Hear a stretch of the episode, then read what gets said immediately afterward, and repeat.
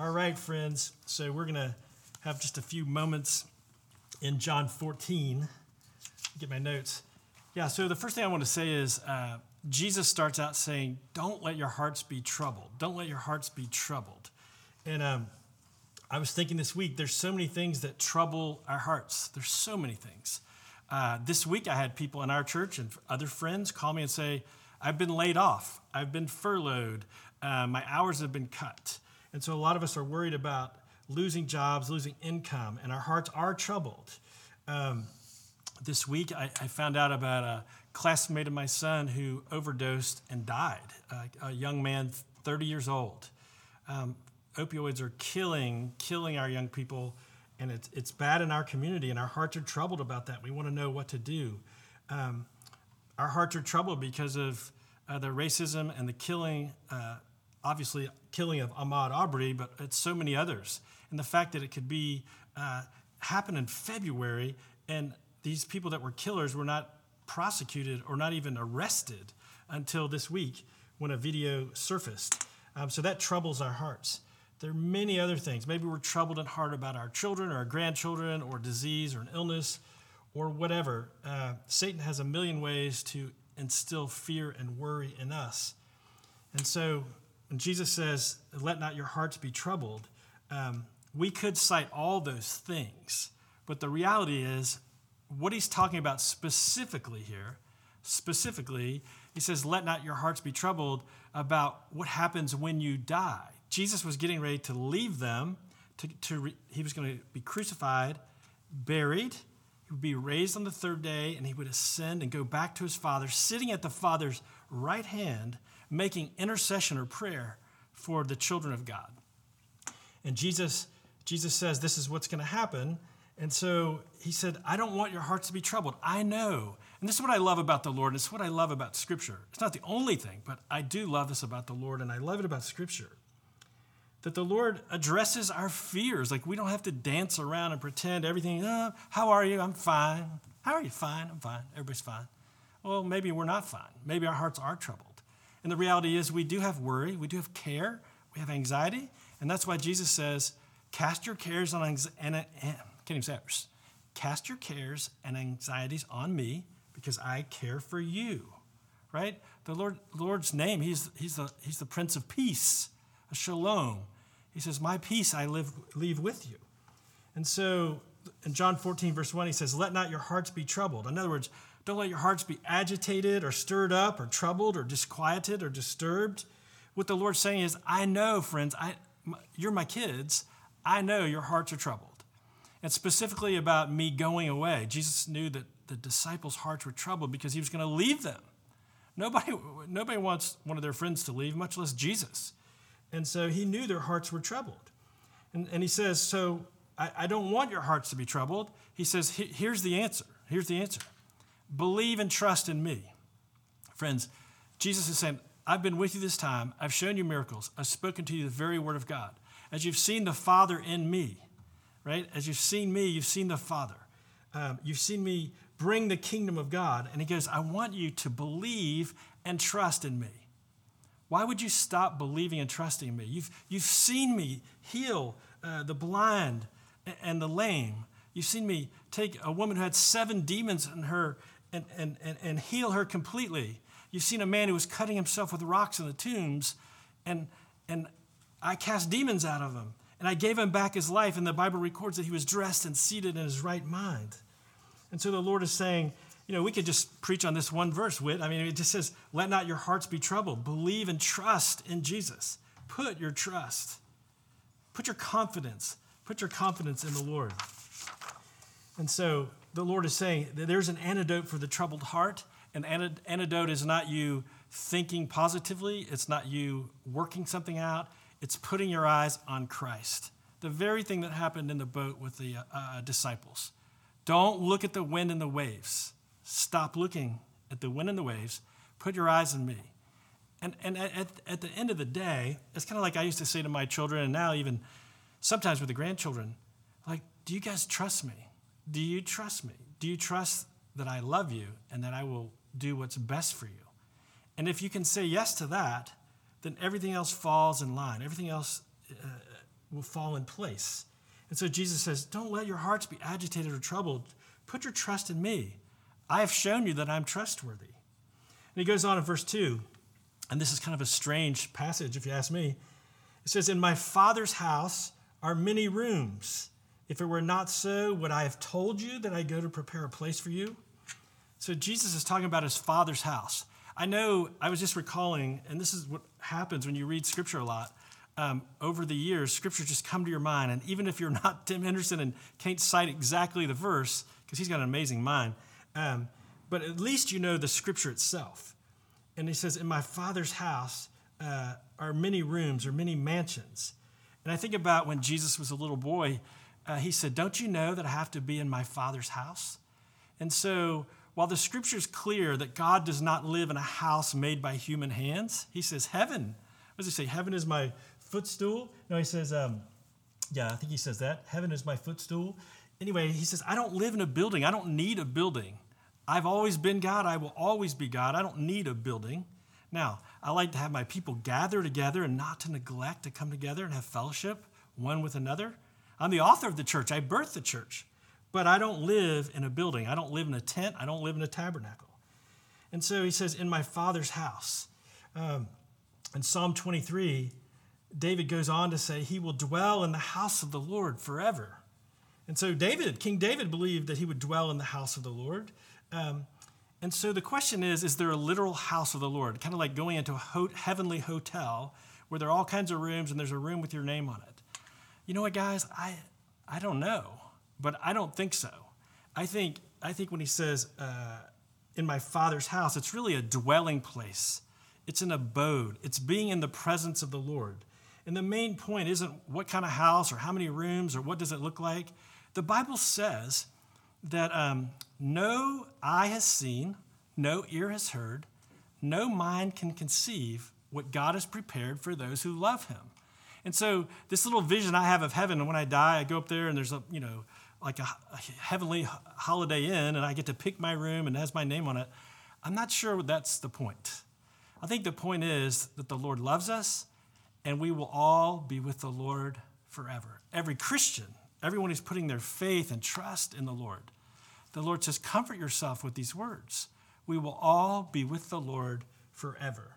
And so the reality is, whether, uh, whether it is a literal hotel or if it's just being in the presence of the Lord, uh, whatever it is, it is good and is right, and we want to be there. And Jesus says, I just want to comfort you. You need to comfort your, be comforted by this, that, that I am going to come back and I'm going to get you and take you to where I am. And so he goes on, he says, he goes, if I go and prepare a place for you, I will come again. We say that in the creed every week, uh, that, that the Lord will return. And you know what? People can be freaky about that and make all kinds of left behind uh, books and movies and all that and keychains. But the reality is that it, the Christians have always said that Christ will come again. And when he comes again, he'll come in glory. No one's going to nail him to a cross the next time. No one's going to beat him. No one's going to spit on him. No one's going to mock him. No one's going to stab him with a spear. He's going to come as a victor, Christ the ruler, and he will bring the kingdom of God. And he says, I will go and prepare a place for you. I will come again, and I will take you to myself, that where I am, there you may be also. So if you're at a point where you're facing death, or even if you're considering, hey, you know, my life is, uh, it's like sand through an hourglass. It's like the, the flowers of the field, here today, gone tomorrow. If you're thinking, hey, my years are running thin, um, I want you to be comforted by Jesus' words that if you love the Lord back, if you love him back, if you've received him as your Savior and your Lord, that you're great. The Bible says you've been crucified already. Your life is hid in Jesus, right? And nothing will ever separate you from the love of God, which is in Christ Jesus. And so he's saying, friends, comfort yourself with these words. I, am coming back for you. And even right now, I'm at the Father's right hand. I'm praying for you. Could you imagine that? You want to talk about a prayer warrior? That term always kind of hacks me off anyway. Who's a prayer warrior? Jesus is a prayer warrior. He says, I'm at the Father's right hand. I'm ever making intercession for you. I'm praying for you in ways you know and a million ways you don't know. And so we also find out, uh, last thing about my father's house is that the Bible talks about uh, Christians being spiritual stones who are being built up into a, uh, a holy temple, that we are, in fact, the body of Christ, Christian people, those who put their trust in the Lord, are in fact the temple of the Lord. Some other verses, verses, I think it's in Ephesians, talk about us being the dwelling place of the Lord. Uh, let me see if I can find that verse. Ephesians 2. It says, uh, In him you also are being built together into a dwelling place for God. So you want to know where God's dwelling place is? It's in the church, the body of Christ. We're being built together into a holy temple, uh, into a dwelling place for God by the Spirit. And then again, the verse I quoted from 1 Thessalonians 4. After that, we who are still alive and are left will be caught up together with them in the clouds to meet the Lord in the air. And so we will be with the Lord forever. Therefore, encourage one another with these words. And then let's go to verse 4. So, back, back, back, back. Um, so then it gets kind of comical, really. Um, Jesus kind of sets him up and he goes, And you know the way to where I'm going. You know the way to where I'm going. And as the guy struggles with directions, I'm just thinking, huh, Google Maps. Where, Lord, where are you going? What are the directions? I always need directions because I get lost. I think Thomas, old doubting Thomas, one who wanted to make sure of everything, Thomas is like, hey, hey, hey, Jesus, I, I need directions. I need to know exactly where you're going so I can get there. And I never saw this in this passage until this week. Um, and maybe I'm reading too much into it, but what Thomas is doing is an honest question, but it also shows he's very man centered. In other words, the solution to his problems, the solutions to keep his heart from being troubled, uh, the solution to being where Jesus is and being back in his presence Thomas thinks it rests on his shoulders, or at least partly on his shoulders. And friends, there's no gospel in that. That's basically Jesus' work on the cross plus something we add to that. And that is a heresy. That's not the gospel at all. That's a works religion, um, same as the Pharisees. And so, um, what we get here is Thomas says, How can I know the way where you're going, Jesus? And he says, Lord, we don't know where you're going. How can we know the way? And Jesus basically says, Hey, Thomas, you don't need a map. You don't need a map. You don't need directions. You don't need directions. I, I am the way, Thomas. There's not a way that you follow, there's actually a person that's the way. I, Jesus, am the way.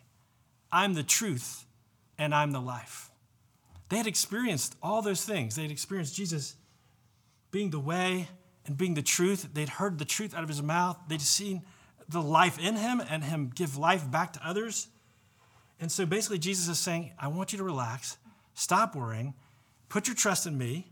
And the main thing I want you to understand is I've got you. If you're my kids, your life is hid in Jesus. Your life is hid in me. You are secure. I've had people ask me, especially people in their 60s and 70s, well, I just don't know if I'm going to heaven. Well, friends, you can know if you confess with your mouth and believe and trust in your heart that Jesus is Lord, then you are a child of God. And Jesus says, I've got you. You're mine. Nothing, nothing will separate you. Not even your continued sin, not even your rebellion, not even the fruit of your flesh.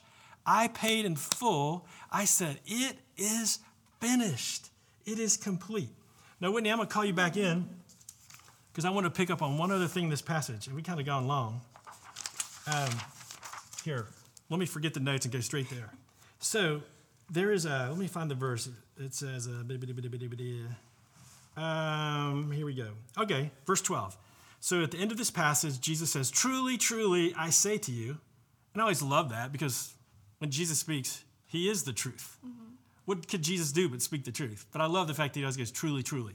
Truly, truly, I say to you, whoever believes in me will also do the works that I do, and greater works than these will he do. And so, Whit, I want to ask you a question. So it says, Jesus says, You will do the works I do. Just off the top of your head, as anything might come, and if it doesn't, I'll, I'll, I'll jump in.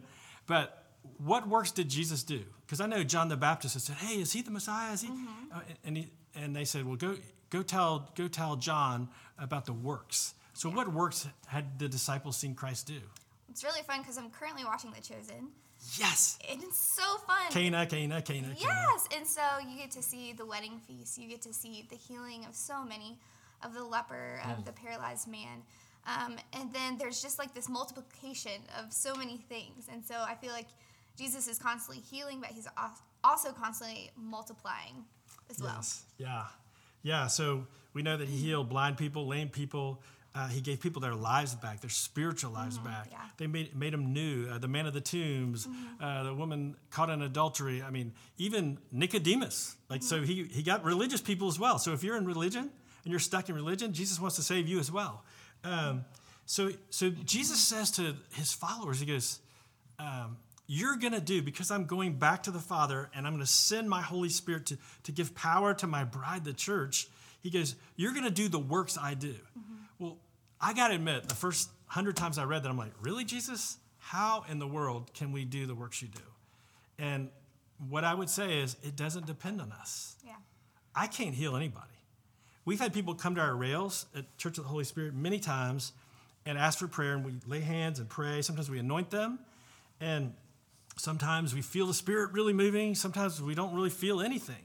And you know what? God still often heals people. Mm-hmm. I, I've seen people that God opened their womb. I've seen people that were losing their sight, that God gave them their sight back. And I'm the most stunned. I'm like, wow, Lord, that's a miracle. We had a lady in our church who had a, a, a mass, uh, some kind of malignant mass on her, on her pancreas. And we laid hands on her and prayed for her and anointed her. And she went to the doctor, the specialist at UVA, and then he said, I, I don't see it. I don't see it. So Jesus said, The works I did, you're going to do those. And church, it's time. We, we, we got to claim our inheritance. Um, again, we don't have to put a heavy burden on our shoulders that we got to do it, but the Lord said He's going to do it through us. And then He says the strange thing. What's the last thing He said? With, um, so you're going to do the works that, that Jesus did, but then He says, um, look at 12b, He says, you're going to do even greater works than Jesus did. Which is just hard to believe. What can be a greater work than the salvation of the world? Yeah. So maybe we shouldn't be hyper literal there, but we should believe what the scripture says. And what it says, Jesus says, is yes, you're going to do the things I did, but I'm going to work through you to do even, even greater things.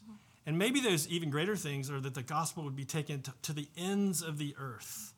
We're never going to be more loving, more, you know, more anything than Jesus, but He is going to work in and through us. The Father and the Spirit, uh, Jesus and the Holy Spirit are going to work in and through us to do amazing things to the glory of His name. And so, yeah, people in Iran and Iraq and Syria and Afghanistan, do you know there are Christians there? Do you know there are Jewish people, even in these remote places, they're coming to believe in Messiah? Yeah. It's amazing. There, I'm telling you, where there's persecution, the church grows and grows strong and healthy. And where there's too much comfort, a lot of times the church is asleep. And that's why Dylan, Bob Dylan said, When are you going to wake up? When are you going to wake up? Have, have faith and strength in the things that remain. And so, friends, um, this is a great example. We're going to close here. The great example is you could read this and go, Well, isn't that nice prose? That's so nice. Jesus, that's nice. We're going to do works you did and even greater works. Um, I don't. I don't know. I mean, Lord, that, that couldn't be true. That can't be true. And what I want to say is, it doesn't matter what you think. It doesn't matter. The Lord Himself is speaking. He says, Look, be about the kingdom. Keep your eyes on me. Have a relationship. Allow the Spirit to work in you. And just watch and see what I do. Watch and see what I do. I am so um, happy, Whitney, when I see God move.